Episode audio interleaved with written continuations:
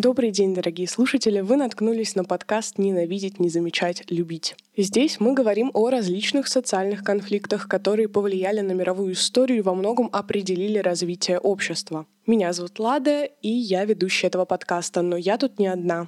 Меня зовут Тая, и мы студентки-социологи. Данный проект «Ненавидеть, не замечать, любить» — это наша проба пера на научном поприще, попытка разобраться в важных вопросах об обществе, прошлого и настоящего, а также, конечно, показать вам ту социологию, которую видим мы и которая нам очень нравится. Прежде чем начать, мы хотим предупредить, что наш подкаст не несет в себе цели оскорбить кого-то по религиозным, гендерным или каким-либо другим признакам. Также он ничего не утверждает и ни к чему не призывает, а вся информация взята из открытых источников, ссылки на которые вы найдете в описании выпуска. Подкаст создан исключительно в развлекательных целях, и хотя мы не претендуем на роли экспертов, мы постараемся быть максимально объективными и беспристрастными в своих суждениях. Я думаю, что все так или иначе наслышаны о таком социальном явлении, как рабство. 20 августа 1619 года голландский корабль доставил в Америку 20 первых африканцев, которые были проданы в рабство жителям поселения Джеймстаун в Вирджинии. Это событие положило начало британской и американской трансатлантической работорговле. На севере США рабство было отменено в последней четверти XVIII – в начале XIX века, в Вермонте в 1777 году, в Массачусетсе и Пенсильвании в 1780, в Род-Айленде и Коннектикуте в 1784, в Нью-Йорке в 1799, в Нью-Джерси в 1804. Отмена рабства не означала физического освобождения рабов, а принятие закона было известно заранее, и к моменту его вступления в силу рабы были проданы на юг. Во время гражданской войны была принята 13-я поправка Конституции США, и в 1865 году она запрещала рабство на территории государства и была ратифицирована достаточным количеством штатов для ее принятия. Однако не всеми. Так, штат Кентукки официально ратифицировал эту поправку в 1976 году, а штат Миссисипи только в 2013. Сильно углубляться в историческую справку мы не будем, лучше сразу перейдем к сегрегационной политике после гражданской войны. Под давлением правительства рабовладельцы освобождали своих невольников не только от тяжелого труда, но и от стабильного крова над головой, миски бобов и привычного им уклада жизни. Сотни тысяч бывших рабов оказались выброшены на улицу без средств к существованию и планов на будущее. Некоторые нанимались обратно к вчерашним угнетателям на работу за минимальную плату. Некоторые становились бродягами, промышляя попрошайничеством и мелкими кражами, и тут же попадали под действие закона о бродяжничестве. Согласно этому закону, чернокожие, не имевшие постоянного места жительства и работы, отправлялись на каторжные работы, где условия жизни были еще хуже, чем при рабстве. Обычным явлением стали случаи линчевания, убийства афроамериканцев без суда и следствия. Точной статистики по незаконным казням в США нет, но мне кажется, что их было огромное множество. Сразу после ратификации 13-й поправки в Южных Штатах были приняты так называемые «черные кодексы», определявшие порядок жизни чернокожего населения. Под страхом пожизненного заключения бывшим рабам запрещалось вступать в браки с белыми, носить оружие, ограничивалось их избирательное право и право владения землей. Так, например, закон о подмастерьях, принятый в ряде штатов, гласил, что все черные подростки до 18 лет, не имеющие родителей или дети бедных родителей, насильно отдавались в услужение белым. В случае побега их по суду возвращали хозяевам и наказывали. Большинство белых американцев продолжали считать афроамериканцев людьми второго сорта, и им хотелось избавить страну от их присутствия. Для этого было создано целое государство Либерия, Романтики и альтруисты считали, что в бывшие невольники будут счастливы вернуться домой, а Либерия станет центром прогресса на африканском континенте. Однако афроамериканцы, всю жизнь прожившие в Штатах, не спешили возвращаться на историческую родину. И тогда белые американцы стали придумывать инструкции, нормы и законы, чтобы максимально отгородить себя от афроамериканцев. Процесс этот называется сегрегация. Официально он был озвучен в 1896 году решением Верховного суда США, утвердившим принцип раздельное, но равное по отношению к существованию черного и белого населения страны вместе. Разумеется, про равное речи не шло. Афроамериканцы еще долгие годы оставались фактически бесправными. Для их проживания выделялись отдельные районы, гетто. Людей, сбитых в кучки, гораздо проще контролировать. Достаточно лишь обеспечить им бедность, и тогда им будет очень сложно выбраться из своих миров, ограниченных зарабатыванием денег на еду. К бедности приложатся болезни, низкий уровень образования, наркомания, алкоголизм и все остальное, что упростит контроль над людьми и не даст им развиться до полноценных членов общества и, если можно так выразиться, качать права. Существовали отдельные школы для детей разных цветов кожи, отдельный общественный транспорт, он, кстати, существовал до 1970-х годов, запреты на совместное размещение в отелях и мотелях, разделение на кафе и рестораны только для белых и для черных и цветных, запреты на профессии, Разделение было введено во всех сферах жизни. Даже Библия, на которой приносили присягу в суде, была для белых и черных разной. 27 июля 1919 года в Чикаго чернокожий подросток Юджин Уильямс, купавшийся в озере, пересек границу, которая разделяла воду на зоны для белых и черных. Его забросали камнями, и он утонул. Белый полицейский, к которому обратился свидетель-афроамериканец, отказался арестовать убийцу и арестовал самого свидетеля. В результате начавшихся беспорядков погибло 38 человек, из них 23 афроамериканца. Было ранено 537, из них 342 человека были американцами африканского происхождения. По итогам расследования 17 зачинщиков из числа афроамериканцев были повешены. 1919 год заслужил в истории Штатов название кровавого, а почти ровно через 100 лет, в 2020 году, акции протеста движения Black Lives Matter, основанного в 2013 году, распространились по всей стране и вызвали широкий общественный резонанс. Тая, скажи, пожалуйста, следила ли ты за протестами 2020 года? Какое у тебя к ним отношение? Да, я активно следила и за протестами в США, которые начались после убийства афроамериканца Джорджа Флойда. Тут стоит сразу уточнить. Да, я все равно называю это убийством, хотя некоторые считают иначе, по неосторожности или умышленно на почве расовой ненависти – это другой вопрос, на который смогут ответить лишь непосредственно следователи, занимавшиеся делом Джорджа Флойда. Если пролистать архив моих историй в запрещенной в Российской Федерации сети, то можно увидеть десятки публикаций, которыми я делилась. Все они касались либо протестов, а, либо самого дела Джорджа Флойда. Также там были истории расовых предрассудков в США или же личных историй небелых людей, а, столкнувшихся с расизмом. Так или иначе, многие из постов, которыми я делилась, были в повестке дня и с хэштегом а, Black Lives Matter. Также много из того, что тогда встречалось мне в постах косвенно или напрямую, касалось конфликтной теории. Можно сказать, тогда они узнали массы, особенно молодежь в Соединенных Штатах. Более того, тогда я начала активно смотреть иностранные новостные каналы, в основном отрывки на ютубе телепередач. Короче говоря, я, как и миллионы других людей во всем западном мире, следила за развитием событий и за политической повесткой вокруг этого дела, как республиканцев, так и демократов. Имела собственное мнение, или, как мне тогда казалось, собственное мнение насчет этого движения.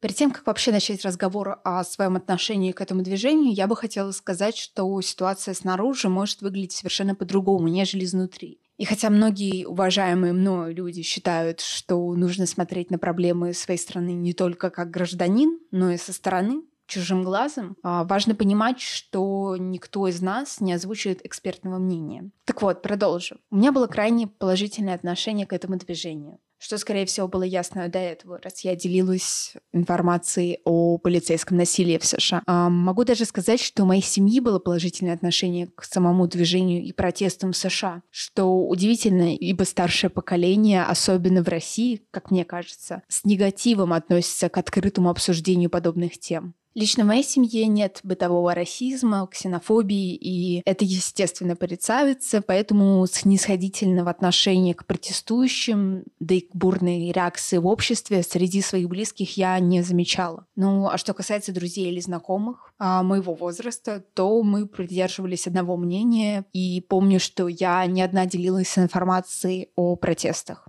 Сейчас я изменила свое мнение в силу ряда причин, в том числе больше осведомленности о статистических данных, касающихся процентов совершаемых преступлений афроамериканцами и всеми другими расовыми или национальными группами в США.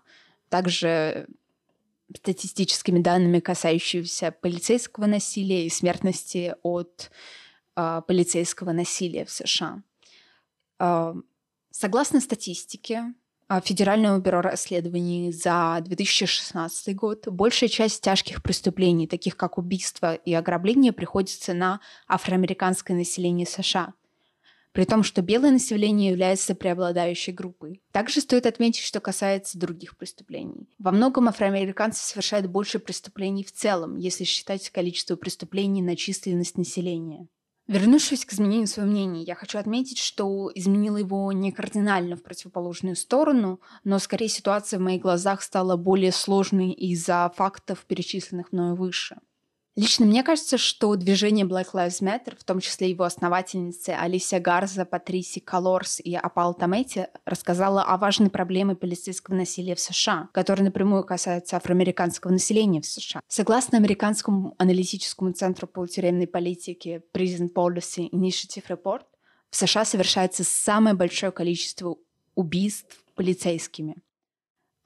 35 а, убийств на 10 миллионов человек.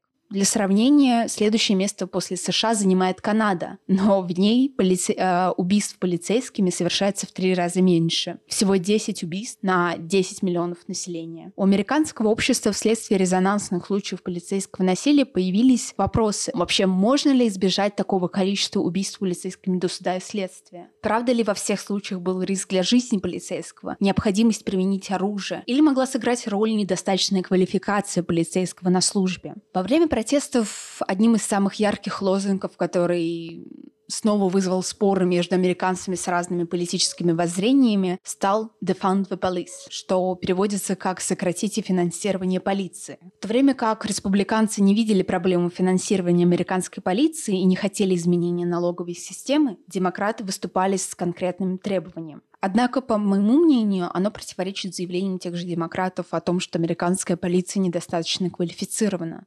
На моей памяти много постов американцев о том, что полицейские в некоторых штатах учатся в полицейских академиях столько же времени, сколько учатся парикмахеры в специализированных школах в США. То есть очень мало. Информации, которая подтверждала бы эти слова, я найти не смогла. И в большинстве полицейских академий обучение занимает от двух до пяти лет, и не меньше. Качество этого обучения уже другой вопрос, ответа на который у меня нет. Но если есть вопросы квалификации, нелогично ли предположить, что образование в полицейских академиях страдает от недостатка финансирования? В таком случае сокращение финансирования не приведет к должному результату. Тема эта напрямую касается афроамериканского населения, соответственно, тема данного выпуска. Ведь если в США распространены случаи убийств полицейскими при задержании, ставится под вопрос квалификация полицейских в целом. А авторы многих тяжких преступлений в США являются афроамериканцами, и эта проблема напрямую их касается, ведь шанс быть убитым полицейским увеличивается. Опираясь на статистику Федерального бюро расследований, афроамериканцы умирают, будучи застреленными полицейскими гораздо чаще, чем белые американцы. Если в этом фактор расовых предубеждений, ответ на этот вопрос вы можете найти для себя сами, прослушав этот выпуск до конца.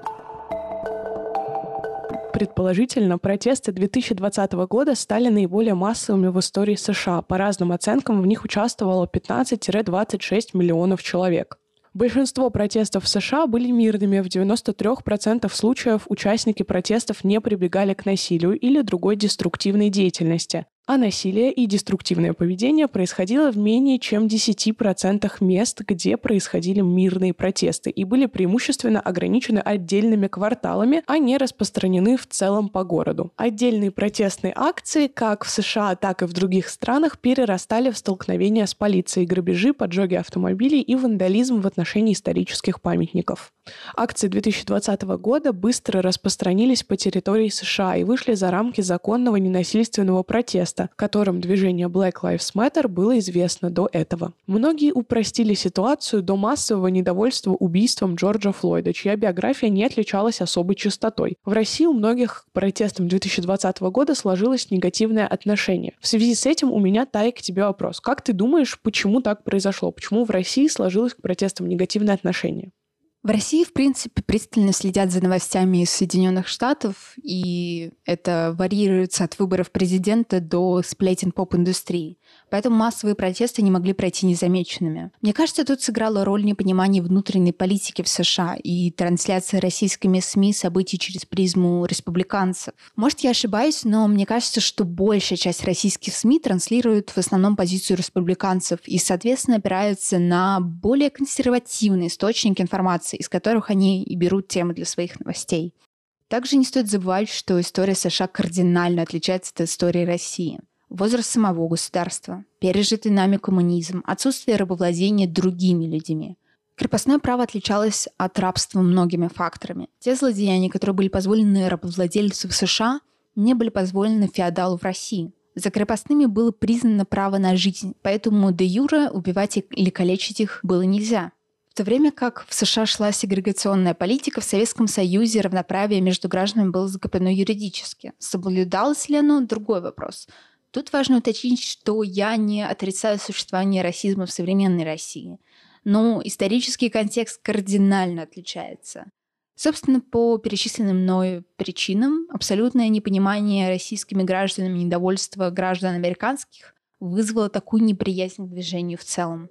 Ну да, и ко всему прочему есть много людей, которые просто не в курсе всех вот этих исторических, экономических, идеологических аспектов американского общества. Поэтому теперь, когда часть граждан США в буквальном смысле вымаливают прощение у других граждан США, это очень легко неправильно понять порицание этого процесса вне погружения в контекст американской действительности не объективно, но вполне понятно. Через сто лет после отмены рабства в 1964 году в США был принят акт о гражданских правах, который запретил сегрегацию по цвету кожи во всех штатах. Однако де-факто дискриминация чернокожего населения в США существует до сих пор, и связанные с этим проблемы все еще актуальны, иначе не было бы протестов БЛМ 2020 года. А в 2020 году Джо Байден подписал закон, по которому день 19 июня получил статус федерального праздника Дня освобождения. Рабство имеет серьезные социальные последствия, особенно в сфере образования. Социальное отчуждение и дискомфорт, который испытывают многие молодые афроамериканцы, вызывает у них чрезмерный стресс, который, как было доказано, подрывает когнитивное развитие. Даже афроамериканцы из бедных городских районов, которые учатся в университетах, могут плохо успевать в учебе из-за беспокойства о семье и друзьях, которые все еще живут в условиях гетто. Образование также используется как средство сохранения скрытой сегрегации. Агенты по недвижимости часто неявно используют школьный расовый состав как способ заманить белых покупателей в сегрегированное кольцо, окружающее центральную часть города. Миссисипи – один из штатов США, где некоторые государственные школы по-прежнему сильно сегрегированы, как и в 60-х годах, когда дискриминация была очень свирепой. Во многих сообществах, где афроамериканские дети составляют большинство, только белые дети учатся в небольших частных школах. Университет Миссисипи, главное учебное заведение штата, принимает неоправданно мало афроамериканской и латиноамериканской молодежи. Эти школы должны демонстрировать победу над расизмом, но происходит обратное. Продолжающаяся школьная сегрегация существует в Миссисипи, Южной Каролине и других сообществах, где белые отделены от черных. Некоторые социологи обнаруживают появление в последние годы новой формы предубеждения против афроамериканцев у состоятельных белых, населяющих пригородные районы. Они дали этому феномену определение «символический расизм». Эта форма расизма не похожа на расизм Старого Юга с его доктринами расовой неполноценности и законной сегрегации. Напротив, это совершенно новая форма расизма, в которой сплетаются три компонента. Во-первых, у многих белых возникло чувство, что афроамериканцы стали слишком требовательными, слишком напористыми и злыми, и что они получают больше, чем им полагается по праву. Во-вторых, существует убеждение, что они, так сказать, играют не по правилам, которые определяются традиционными американскими добродетелями – упорным трудом, индивидуализмом и терпеливым ожиданием вознаграждения. В-третьих, многие белые создают для себя стереотипы, касающиеся благосостояния темнокожего населения, уличной преступности и системы квот. Такие взгляды приводят к тому, что белые начинают голосовать против политических кандидатов, поддерживающих программы с бедностью переезжать в пригородные районы в избежании десегрегации школ и рассматривать расизм как чью-то другую проблему. Такая же ситуация наблюдается и в трудовых отношениях между белым и афроамериканским населением штатов. Тут очень большую роль играет принцип самоисполнения исполняющихся пророчеств. Американский социолог Роберт Мертон писал об этом следующее. Теорема Томаса гласит, если люди определяют ситуации как реальные, то они реальны по своим последствиям. Термин теоремы Томаса придуман непосредственно Мертоном, так как ее суть озвучил в начале 20 века американский социолог Уильям Томас. Ощущение, что он приблизился к важной идее, становится тем более сильным, если учесть, что в сущности та же теорема неоднократно излагалась задолго до Томаса и Мертона. Впоследствии своей неспособности понять действия самоисполняющегося пророчества, многие американцы, которые сами по себе являются неплохими людьми, сохраняют стойкие этнические и расовые предрассудки. Они воспринимают такие верования не как предрассудки, не как предубеждения, а как неопровержимые результаты своих собственных наблюдений обстоятельства не позволяют им прийти ни к какому иному выводу. Далее будет приведен фрагмент из книги с сохранением оригинальной лексики. Так наш прекраснодушный белый гражданин решительно поддерживает политику запрета на принятие негров в его профсоюз. Его взгляды, конечно же, основываются не на предрассудках, а на конкретных фактах.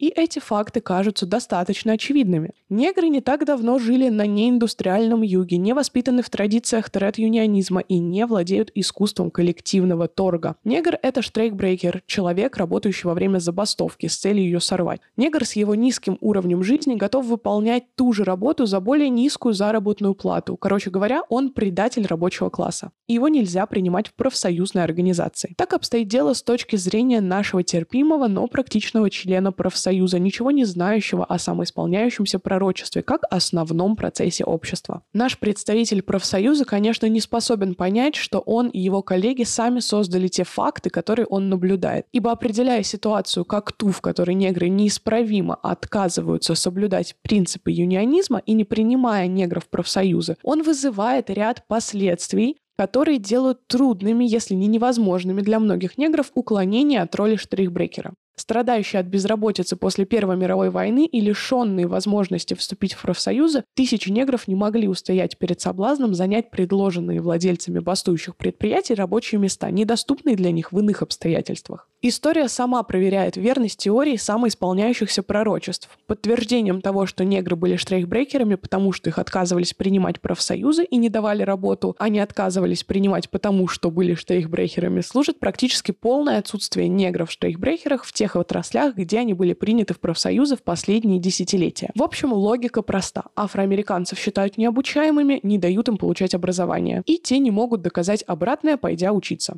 И так по кругу. Применение теоремы Томаса также показывает, что трагичный, даже часто порочный круг самоисполняющихся пророчеств может быть разорван. Необходимо отказаться от первоначального определения ситуации, запускающего круговое движение. И когда первоначальное предположение ставится под вопрос и вводится новое определение ситуации, последующее развитие событий опровергает предположение. Проще говоря, нужно отказаться от стереотипного мышления. Я решила посвятить немного эфирного времени этой задаче, надеюсь, что вы не против. Для начала я считаю нужным понять, почему вообще люди держатся за свое стереотипное мышление. Я выделяю три самых важных причины. Первое. Стереотип стереотипы экономят внутренние ресурсы, будь то сила, необходимость думать или действовать. Если у тебя есть привычная линия поведения, и она работает, то зачем придумывать новую, правильно? Второе. С их помощью легко найти общий язык с другими людьми. Если говорить с окружающими на одном языке, то мир вокруг вас более или менее одинаков, а значит более прост. Третье. Со стереотипным мышлением легко принимать решения. Не задумываясь, можно сказать, что хорошо, что плохо, что нужно, а что нет.